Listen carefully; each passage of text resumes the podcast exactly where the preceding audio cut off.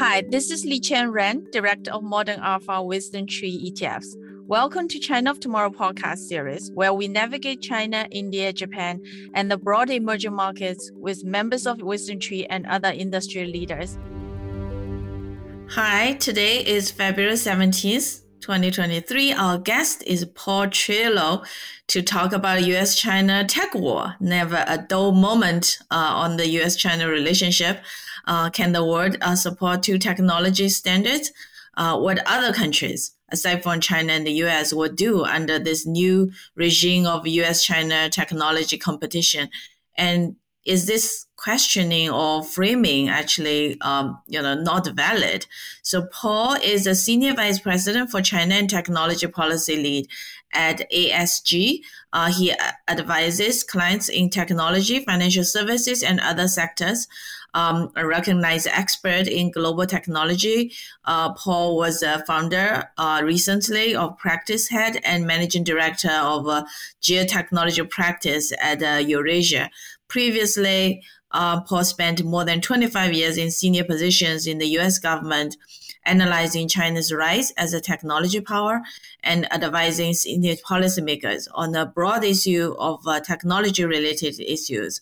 Um, at the beginning of his career, he worked as an engineer for a semiconductor testing firm in Silicon Valley, which is uh, very uh, relevant, you know, even 25 years later.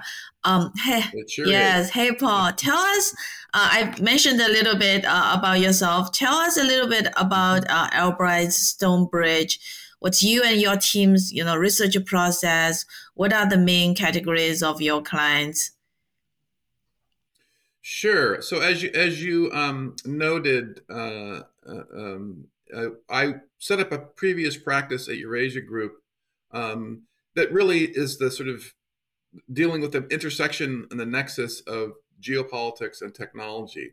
So this is um, th- th- these are issues that have become sort of now uh, come to the fore um, in a number of areas, not just U.S. China, but other uh, areas where technology and technology regulatory issues, et cetera, are all impacting companies' ability to do business, you know, globally. So things like supply chains, um, things like export controls, uh, investment reviews. All these things are complicating the ability of companies to do business uh, in different markets. And so at Albright Stonebridge, and we're also part of what we call Dentons Global Advisors, um, we do work with a lot of different clients in a lot of different sectors.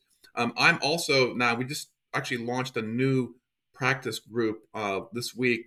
Uh, the technology policy and strategy group, and I'm, I'm heading up that group. But I also serve as a, as a senior vice president on China. So a lot of the clients I work with straddle this U.S. China technology competition issue. Um, that's one set of clients, but we deal with clients um, around the globe and that have a variety of issues.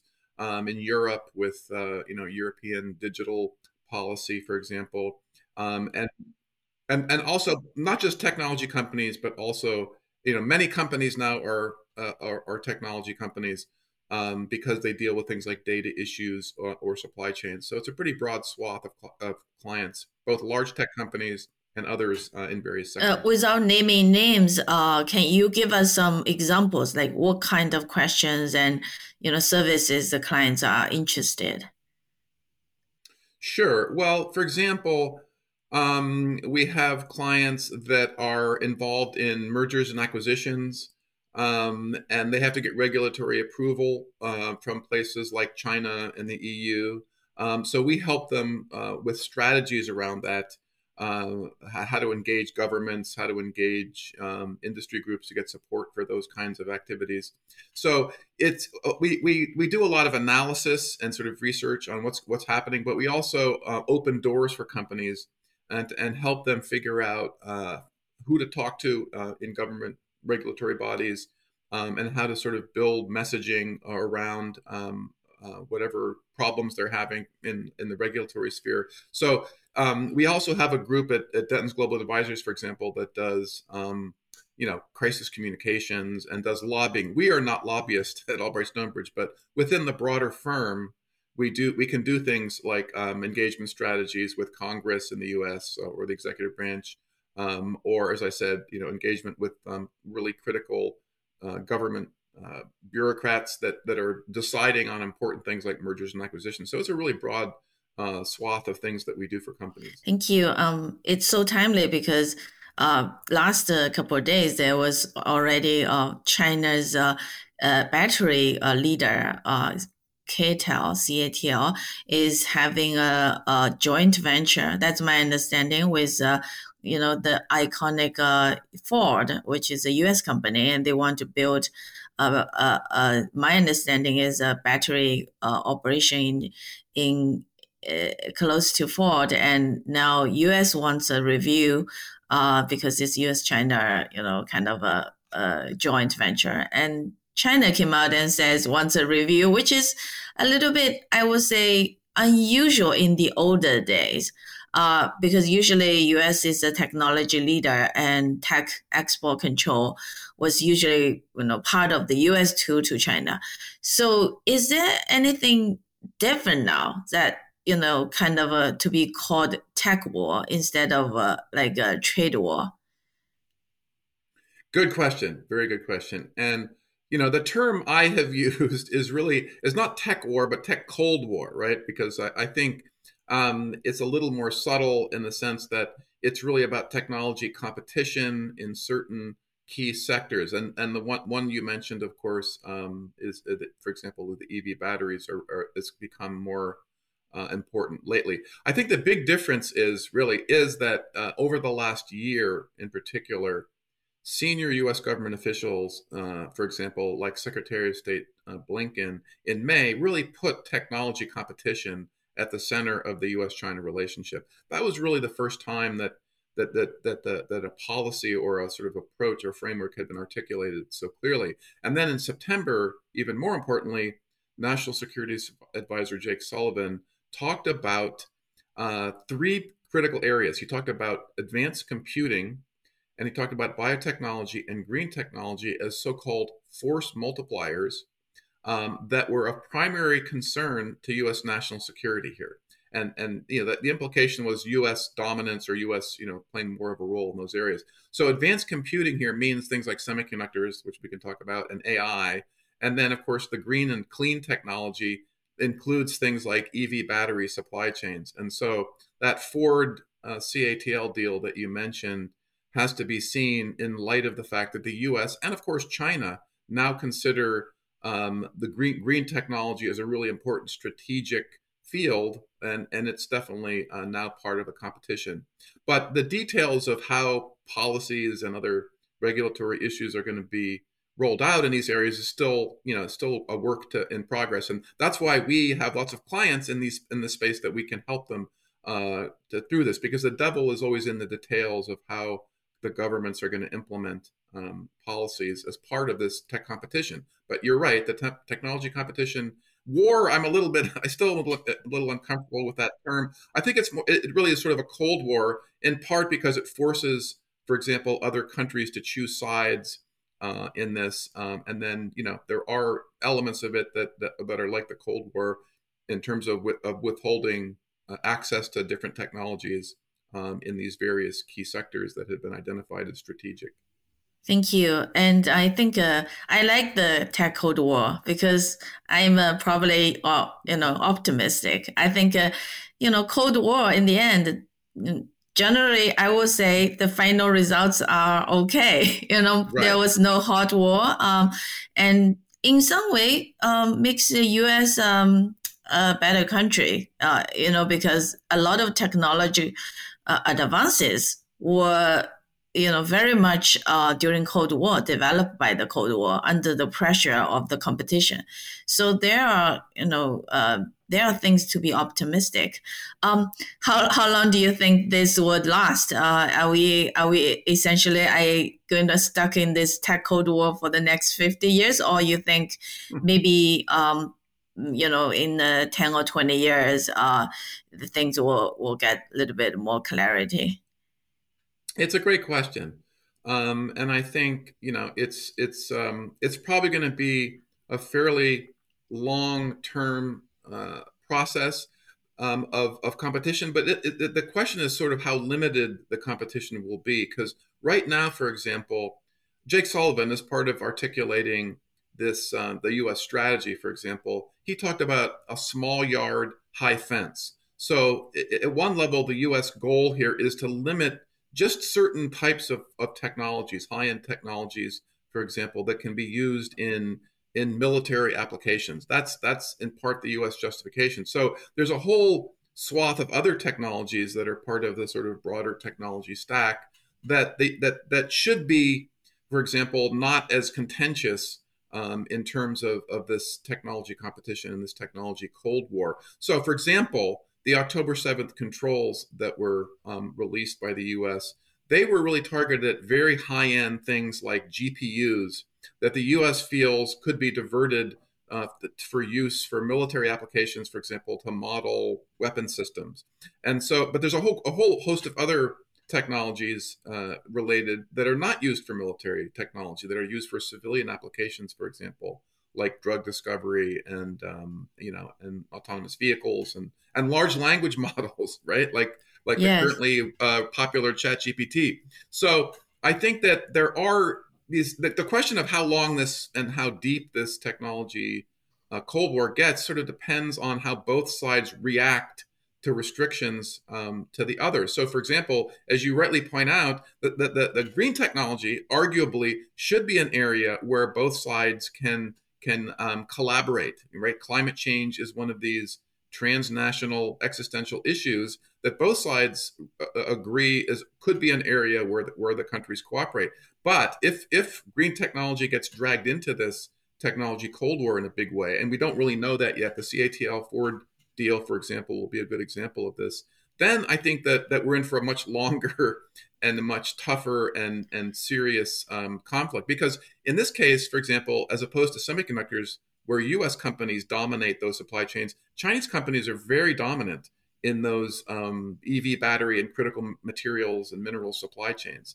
Um, and so, um, you know, the U.S. has to be very careful. For example, if, if China decides to cut off some of those things like rare earths um, and some of these critical materials and the production technology associated with them, you know, that's going to be a really difficult and much more contentious um, technology Cold War, and everybody will lose in that, right? I mean, yeah. If climate change is really the the the the the, the, the number one issue that uh, that we face uh, on the planet here, then arguably U- the U.S. and China should be finding ways to cooperate um, to, in these areas. So that's, that's I totally agree. Yeah, I think that's why the Ford CATL uh, deal is something to watch. You know how China and the U.S. Uh, both are reviewing now, and it's an area where China has a, a little bit better leverage than like semiconductor. Like how I would say a lot better leverage. I, I, think that that gets, gets to to uh, you know really how to assess right the gap between U.S. and China in terms of uh, different fields of of technology Cold War. How how do you guys uh, try to assess the gap or? That's a good question. I mean, you have to. It, it depends on obviously each sector that we're talking about here. Um, you know, there are gaps, and there's a lot of also interdependency between the two countries, for example. But obviously, there are these these areas that China is currently very concerned about, like semiconductor manufacturing tools, right? So it, it, it, turns out that Chinese companies were getting very good at manufacturing semiconductors um, over the last decade, for example, and companies like YMTC very very competitive and innovative in uh, in memory, for example, in 3D NAND memory, and companies like SMIC also very capable companies that are manufacturing mature semiconductors for the auto industry, for example, and they're, they're, they're, they were moving up the value chain. But it turns out that the real Achilles heel for China are these tools that are used to make the chips. And so um, that's what we've seen over the last few months is U.S. is trying to restrict access to some of these tools uh, at some high, some capability level. And so here, there's China is probably, in Chinese companies, depending on which of those tools you're talking about, is three to five to 10 years behind the U.S. Uh, or and other not just the U.S. but also Japanese um, and Dutch, for example, equipment makers. So there, it's really a tough thing because that's a very globalized industry. China was just coming up um, and being and participating in a sort of global division of labor, global supply chains. And then these these restrictions, of course, are targeted at those areas because because um, Chinese companies are behind and because U.S. companies dominate. But in other areas like artificial intelligence, where barriers are lower, um, Chinese companies are very capable in in in, in those areas. So, um, for example, in natural language processing and and computer vision, um, Chinese companies are very competitive globally. Um, because they're, they're they have very smart engineers and and and, this, and software is really an engineering issue, and, they, and China produces a lot of really good um, STEM edu- STEM educated students, and so Chinese companies are very competitive in, in something like artificial intelligence. Um, but in other areas, you know, again, each area is different. The other gaps, I think, are, are in areas like systems integration. Obviously, Chinese companies, you know, aircraft manufacturing large commercial aircraft. Chinese companies have have had traditionally been a little bit behind their Western counterparts. Um, but I think the um, you know the, the areas where China is most concerned about are these hard and core technologies, which which are tricky to develop. And China has has um, you know has had a, the Western companies have had a big head start over Chinese companies. Um, but I think that the bottom line is that that the tougher areas for China in particular are where where these industries are globalized and rely on sort of a globalized supply chain.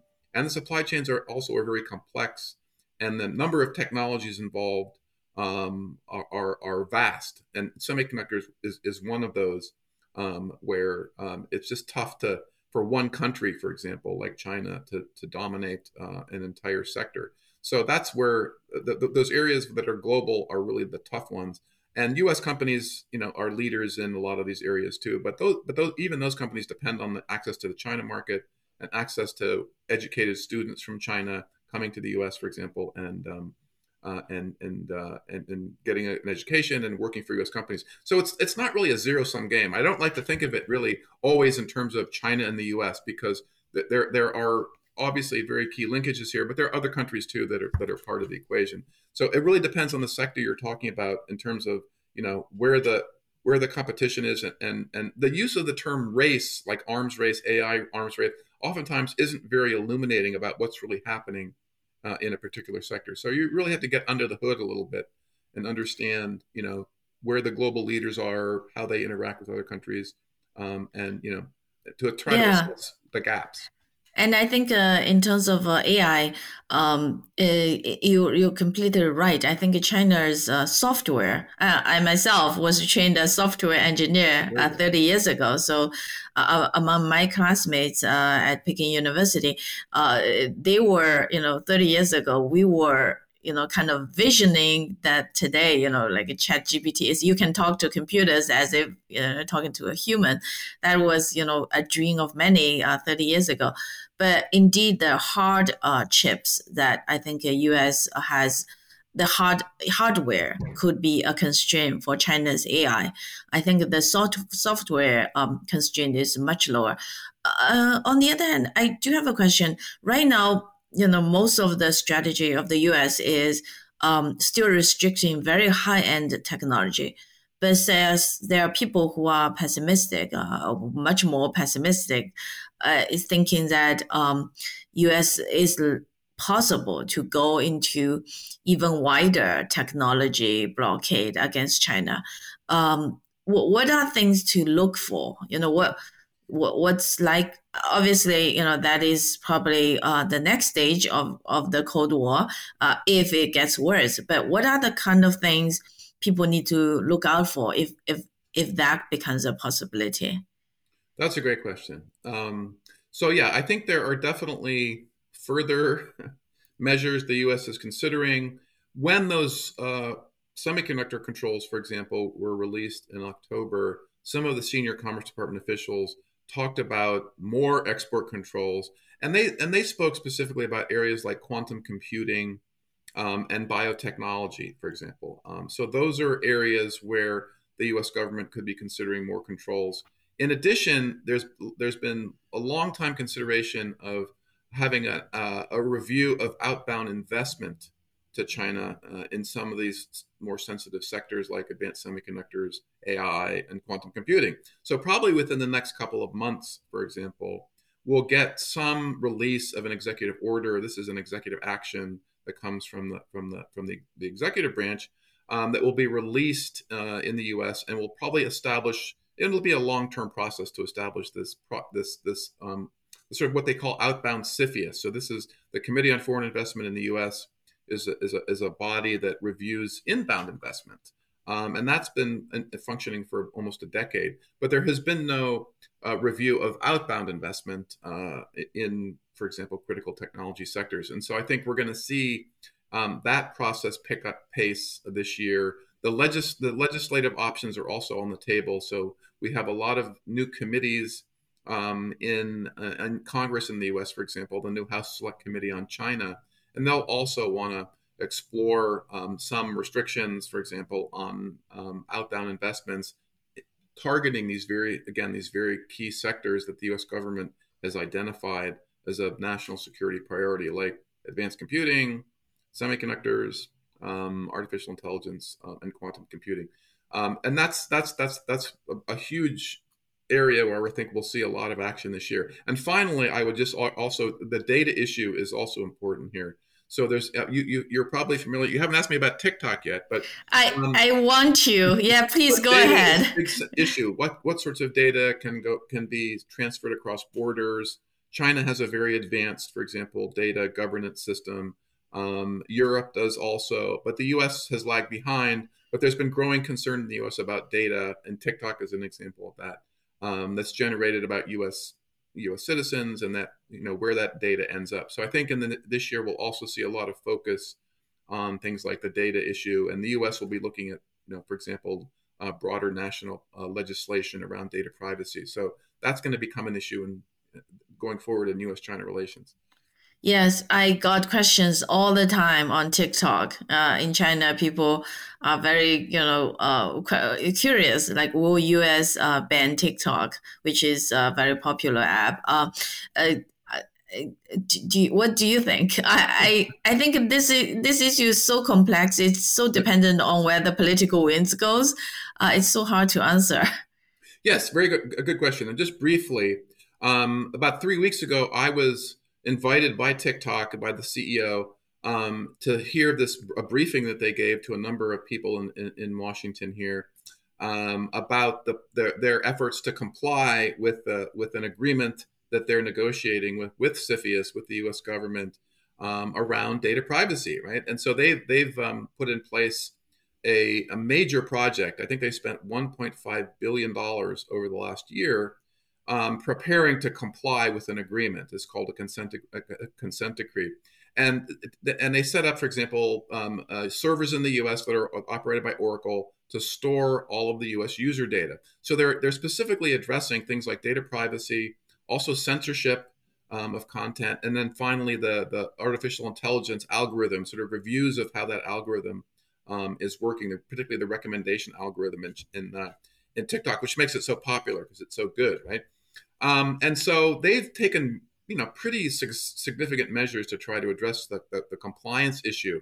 But those negotiations stalled um, uh, late last year, and so the company now is sort of on a charm offensive um, to try to um, educate people about this project that, that, that's called Project Texas that they're doing. So the CEO, for example, next month, March 23rd, will appear uh, in in front of a U.S. committee of the House to to to talk about TikTok and talk about you know that what they're doing on the score. But as you rightly note, it's a, it's still a highly charged political issue, and so over the last year, Congress and state level governments, for example, have been jumping in on TikTok, and state governments have banned uh, TikTok, for example, on phones that are government issued. I think Pennsylvania just did it did, did this this week. Texas, you know, last week. Almost every day, there's a new state banning TikTok. But the problem is a, a broad ban on TikTok, you know, nationally would be really tough um, legally for for for um, the U.S. government to pursue. Um, in 2020, the the Trump administration tried to do this. Um, there were a lot of legal challenges um, and complicated legal challenges, um, and and those those prevailed at that time. So there would have to be legislation, for example, um, to to um, to make possible or you know to reduce the, the, the the possibility of a legal challenge. And in the meantime, you know, hundreds. I think TikTok has hundred million users in the U.S. Lots of influencers, lots of people making money, you know, using TikTok. So I think that it's going to be a still this year. We'll probably see a sort of titanic battle. Um, either way, if TikTok um, gets an agreement here, you know, there'll still be a lot of critics. Um, but it could serve as, a, as, an example, a good example of how um, a Chinese uh, app can can operate in the U.S. Um, and if it fa- if it fails and there's an attempt to ban it, we're going to probably see a long legal battle, a long series of legal battles um, by users and others to try to try, to try to prevent this. So it's going to be an interesting outcome in terms of how also how the U.S. develops its own data privacy legislation, you know, broader. Um, because most people, the, the, the bottom line is people think that instead of targeting TikTok, the U.S. should also have this broader um, data privacy legislation, like the Europeans, like China, right? And to have standards, the same standards that everybody has to meet, instead of sort of singling out TikTok um, because of all the furor over its, um, you know, its the potential for data to get back to the Chinese government. Um, so it's it's a big issue. Absolutely, right and and I think the thing is that's why TikTok is uh, the parent company is never going to go uh, listed because if it's a listed company, then the public information disclosure and the stock price it becomes even bigger issue. So I think in China, um, it it try not to um, you know uh, kind of allow the uh, TikTok and probably both sides. TikTok probably also realized that operating as a public company also got a significant pressure. But to add to on it, um, you know, India did ban TikTok, mm-hmm. even though there were significant influencers who were using right. uh, TikTok as. Um, is there anything uh, that can, you know, possibly be, you know, taken up as a as a argument to ban TikTok in the U.S. from the Indian experience? Well, you know, India has a different legal system and um, than the U.S., so I think there the the um, the imperative you know that India India China relations were uh, ended up being pretty bad after after the border a border incident. Um, and so the Indian government decided to just it was banning a lot of other apps besides TikTok, and, and they decided to just ban um, those apps. Um, I think the problem in the U.S. is different because of you know the legal structure and some of the constitutional uh, issues around the use of authorities um, to ban free speech, for example. So there's a lot of emphasis in the U.S. that there, there, are amendments to some of the U.S. authorities that sort of that ban um, uh, that bar banning of, of apps like like like TikTok and WeChat um, that are that are used primarily for communications. So I think there's there's some there's a there's some big differences in the legal system, and then probably there's more users in the U.S. India was pretty big. I think there was probably second or third after Japan um, in terms of, of TikTok users. Um, but in the U.S., I, I, think you would see a lot of, of, of TikTok influencers you know use the legal system to try to um, to fight against um, uh, any kind of a ban. The the, the dollar amount uh, involved uh, definitely significantly more than any other country. So I think it, it's going to be an issue. Uh, um, personally, I don't use TikTok. I, I use WeChat, which you mentioned, which is an app where I, I think uh, a lot of uh, um, overseas, you know, Chinese Americans use because that's the only way you could uh, connect with uh, people in mainland uh, easy, uh, cheaply. In the yes, older days, you have to. I mean, if I travel to China, you have to have WeChat, or it's really hard to communicate with people, right? So we should that's connect right. on WeChat. yeah, yeah, no, I, I, I do. I the thing is, every family member back in China is on WeChat, and also in Chinese companies use WeChat uh, significantly as well. So it they don't use emails or phone numbers right. to connect. Nobody answers so emails. You have to have WeChat. yeah, that's, that's a I. It's it's something. It's a navigate. It's a completely different uh, uh, landscape to navigate.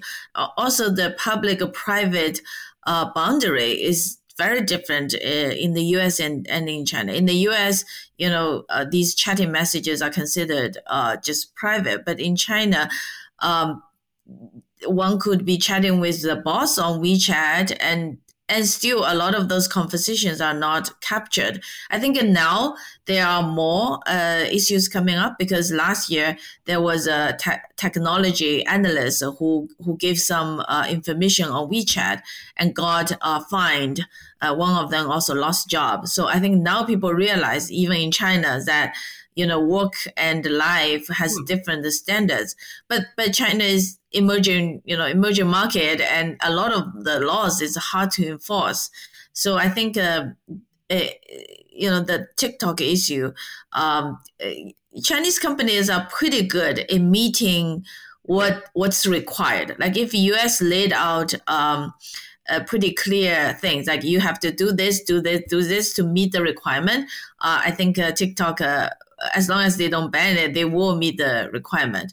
But right now, I think the the trick issue is um, the political. I think the political will right. has not yet convalesced. You know, some people just want to ban it. Doesn't matter. You know, right. uh, so I think the TikTok issue and and the Ford CATL issue, all these issues are really impacting uh, people's uh, and businesses. Will are, are the leading indicator of the cases. Um, in terms of uh, you know in a tech cold war, what's considered success for the U.S. and what's considered success for China in, in this kind of uh, broad competition? that's a good, that's a good question. Um, I think for the U.S. again, I think going back to to some of the the, the comments from senior officials, I think the goal is one goal of winning is to maintain U.S. leadership in some of these uh, in some of these areas, but that's complicated too. So part of the part of the goal of U.S. strategy in this in this competition is to, for example, onshore um, more advanced manufacturing. So to, to sort of rekindle the that what once was a, a, very vibrant manufacturing sector in the U.S. through things like the CHIPS Act. So we actually advise a lot of companies on who are applying for CHIPS Act money. So that's a that's a that's a an area where the U.S. wants seeks to win, for example, by reducing its the dependence of U.S. companies on, for example, Taiwan, and heavy dependence on Taiwan TSMC, um, and, and and sort of boosting uh, U.S. share of global semiconductor manufacturing. So that's one, you know, that's one measure of if, if by 2030 the U.S. has, you know, 10, 20 percent, they have about 10, we have about 10 percent now of global capacity then that will be considered a win. So, so the the, the sort of industrial policy side of the of the competition um, has, I think, a little clearer metrics for winning. But then the other side of that is the sort of restriction side, the export controls and others to restrict technology as again as part of an effort to maintain U.S. leadership here. And I think the the challenge there is that there's a lot of downsides to that for everybody, right? Because these these supply chains, for example, around semiconductors are global. They're not just U.S. They involve Europe, Europe. They involve Japan, and so they're very disruptive um, to those supply chains, which have been going on for 20, 30 years. You know, largely driven by market mechanisms. You know, some level of government subsidy, but pretty much driven by you know the best companies win. There's a lot of collaboration. Um, this is why, for example, TSMC is such a dominant player in advanced manufacturing of very high end semiconductors. It's, it's just a really amazing company, and they have a lot of trust for their clients and for their uh, their suppliers of tools, for example. It's just it's just a really good business model. And so now now we're seeing attempts to disrupt this um, through these these you know both industrial policy and the export controls and restrictions on technology are both disrupting those those very finely tuned supply chains. So we don't really know, you know, ultimately the winner there is whether there's going to be winners. We don't really know that. There's going to be a lot of losers. Already there are losers in China, right? Uh, Chinese companies like YMTC that have been hit hard by the export controls. And then the US suppliers, uh, for example, US leading US tool makers are going to lose $5 billion this year, they told the US government, um, because of those restrictions um, on exports to China. So they're going to be a, a, fair number of losers depending on how that that that um, you know that sort of process goes forward. On the on the other areas like green tech, as we've already talked about, you know, if if if we get into a really tough competition and more uh, conflict over those green green technology supply chains like EV batteries, you know, again, there's going to be a lot of losers because um, you know, instead of, of of cooperating and collaborating on uh, on you know on those green tech supply chains and reducing emissions um, that are caused by, by that are caused by you know the the, the current uh, industrial structure it's going to be tough to, to solve climate change. It's going to be tough to, to make progress. Well, us and china are the two biggest players in that space right? So hopefully we can avoid a tech cold war or tech competition in the in the green technology area because that would be really bad and i think there would be you know many more losers than winners probably also in the biotech area as well because in the biotech area, China is also very up and coming. Uh, we did an interview, you know, just a, a, a few months back about us, a CEO who founded a biotech company uh, listed in the U.S. So China's biotech uh, company, uh, I think, uh, potential now people are realizing it. I think through some yeah. of the vaccine development, you know, China is behind the U.S., but actually. Uh, among the, you know, except the U.S., China is among the leading powers in terms of biotech uh, uh, drug development. Uh, what yes. other countries to play in this tech cold war? Like, can you give us some examples? Like, how are other countries, like other major countries, like Japan, Germany, are they? Uh, how are how are they going to navigate this uh, technology competition? That's a great question. And you know, the U.S. in, in some of the statements about this competition has has specifically said that that there's not a desire to force other countries, for example, to choose sides. But in some of these areas, that's in fact what's happening, right? Because, for example, these again, the, going back to those uh, those export controls that were recently released, the U.S. is seeking to get both Japan and the Netherlands to go along with those controls, right? And that's a very complicated uh, effort. That's sort of a, what they call a plurilateral uh, agreement. Usually, export controls have been handled multilaterally through through agreements like the Wassenaar Agreement, um, where there are many countries involved. But here, because of the nature of these controls, the two biggest players are really Japan and the Netherlands. But they also have suppliers, for example, in Germany, um, and France and and Korea. The other other countries are are also involved in this. So so in a sense, the U.S. is forcing countries in that particular arena to choose sides. So that's a really so there definitely are, are many other countries involved. But then the, the really big big area looking forward is like the global south, because if you look at the global south, for example, China has been and Chinese companies have been very active in building infrastructure as part of the Belt and Road Initiative, for example. Um, and so those countries, uh, a lot of their telecommunications infrastructure is built by Huawei, for example. Um, and so those countries already have a have a big sort of commitment to China and Chinese companies. And now the U.S. is, is saying, okay, well, and, and Europe would like to up up their level of, of investment and um, and involvement in those countries' infrastructure. But China has has, has been very willing to provide lots of um, lots of, uh, of assistance in that area. And some of those countries, you know, their rail infrastructure and their and most of their their their really modern infrastructure is built by Chinese companies. So that's going to be an interesting area of competition going forward. Those countries again, do not want to really choose sides in this. They would prefer not to. They would prefer to get investment and, and benefit from both sides here. Um, but they're going to probably, in some cases, be forced to choose um, to some degree between um, the U.S. and China for you know going forward for investment in infrastructure. So that's going to be a, a key area. But but yes, this competition is global, right? Thank um, yeah. No, this sector and depending on the topic, it's it's a very much can be drawn drawn. Yeah, I think it's also uh, very much dependent on U.S.-China relationship which I am somewhat pessimistic, uh, given you know because both sides uh, have you know public opinion uh, that you know that's not necessary on you know loosening up. So it's i think it's at least you mentioned a date like 2030 you know where, where the us can achieve a certain uh, re, you know renaissance of manufacturing in the us i think by then you know probably we'll be able to see some metrics you know how much of advanced manufacturing is coming to back to the U.S., which is also dependent on uh, how you know U.S. immigration policy, uh, you know how how, how right. willing it is to open the door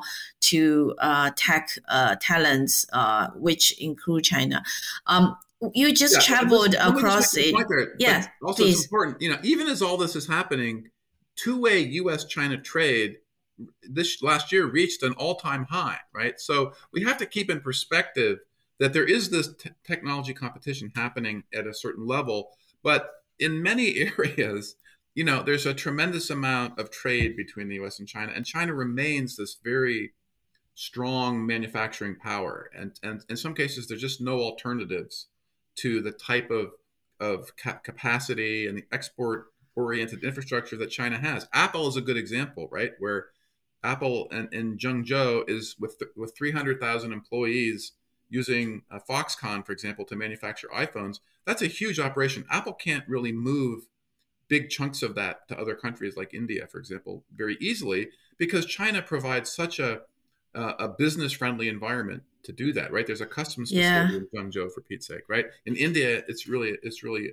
difficult to get you know to get customs uh, uh, uh approvals and the, the sort of friction and ease of doing business is very difficult. So China has a lot of advantages and will continue to have those advantages. And so even some of our clients, you know, will be continue to want to have manufacturing facilities in China because there's there's just so many advantages to that. So we have to be careful to say yes. There's a, there's a lot of competition. There's a lot of friction at the political level, but there still is a lot of or a lot of areas where there's going to be continuous levels of yeah. trade between U.S. and China, and we have to hope that the the political situation doesn't sort of um, you know make things you know more difficult, uh, for example, for companies to to operate in that environment and for both sides to benefit from that. Um, so I think uh, you just traveled across Asia. Uh, mm-hmm. What's your quick take in terms of uh, you know your experience? Um, I, it, it, was great post pandemic. I think things are coming back to life. I was in India, um, and I had a great, a great, some great meetings there. India, of course, is also wanting to play in the manufacturing of semiconductors and other other microelectronics and so um, they were there was a lot of excitement about India and India's role. So India, I think, will become a bigger, much bigger player across all of these technology supply chains we've been talking about. But you know, again, as I noted, there's some there's some real challenges there. Everybody wants to go to India, but then you know the again the ease of doing business and infrastructure and reliable power and water are a real challenge. And then I spent some time in Taiwan. Um, I had a great some great discussions in Taiwan about technology issues. Um, and just really am amazed uh, whenever I go out to places like Hsinchu, where a lot of the the world's most advanced manufacturing manufacturing capabilities are for semiconductors. Those those giant, just the sheer size of those of those of those fabs are just it's, it's really amazing, and there's so many of them there. Um, Thank then, you. Yes. Yeah. Go yeah, ahead. It's, it's, very exciting. And then I'll be going to Japan um, in next month, and I may I may end up going to China as travel opens up um, in the post uh, COVID uh, period here. I'm hoping that the visa issues will be easier to do because before the pandemic, for, for work, I was traveling very frequently to Asia, almost every month to China or Japan um, or Singapore because we have a lot of clients with, again, equities in all these countries. And so I need to be, get out there, go to conferences, um, you know, keep up with what's going on in those regions and then help companies um, you know navigate some of the tough issues that, this is great. Yeah no i think uh, i'm also hoping to go to china um, uh, this summer and will report back in terms of uh, what i see there. Uh, I, I think i'm very confident that travel will be back. It's just right now uh, everybody needs to get a new passport you know visas right. and and so that's the lines are you know very cute and airlines are still in the midst of getting the uh, flying capacity back right. um, but uh, China is uh, in some way very different, and we want to bring more um, China-related contents to to you. Where, if people want to find out more about your research, where to find it? Sure, great question. I um I do a regular column with the China Project um, so a lot of, uh, and I'll be doing another one soon. Um, I hope on the sort of ChatGPT craze in China. Um, if you just Google me, you'll pull up a lot of um, white papers, for example, that uh, that I authored with uh, when I was at Eurasia Group, and also on, on, on my new company website, um, AlbrightStonebridge.com. You can see we're putting up some uh, some white papers. We just put out a strategic risks and opportunities in the tech policy space for 2023 that's on our on the ASG website. And then I have a, a number of upcoming articles coming out. Um, the geopolitics of the metaverse, um, which will be on the World Politics Review, and um, probably a foreign affairs article that will talk about some of these technology competition issues coming up. Um, and then finally, a uh, there'll be a chapter of a book that I authored on U.S. China a great power competition, and I did the chapter on China's uh, sort of S and T strategy. So um, you know, it, it, it's pretty easy to find if you just Google my name and semiconductors or whatever technology AI, you'll probably find some some things online. But the China project is where I do a, usually a regular column, um, and then occasionally i am doing papers um, for on request for different uh, magazines and other publications in the technology space. Thank you, Paul. Uh, again, Paul's name is uh, last name T R I O L O. Uh, he's on Twitter as well, and I'm also on Twitter. So if you just uh, find us on Twitter, you can get uh, updates as well. And thank you, Paul. What what you know, a great conversation, and we will definitely reach out to you again. I feel this is not just a one year, two year thing. No. It's really going to be a probably during our lifetime. This that is the issue of our lifetime. Absolutely. How, yes. How did the U.S. and China learn to live together, uh, and how can we avoid conflict? It's a really important issue. Thank you so much, myself included. I think uh, uh, we'll we'll talk more, and thank you for listening. Thank you for for having me.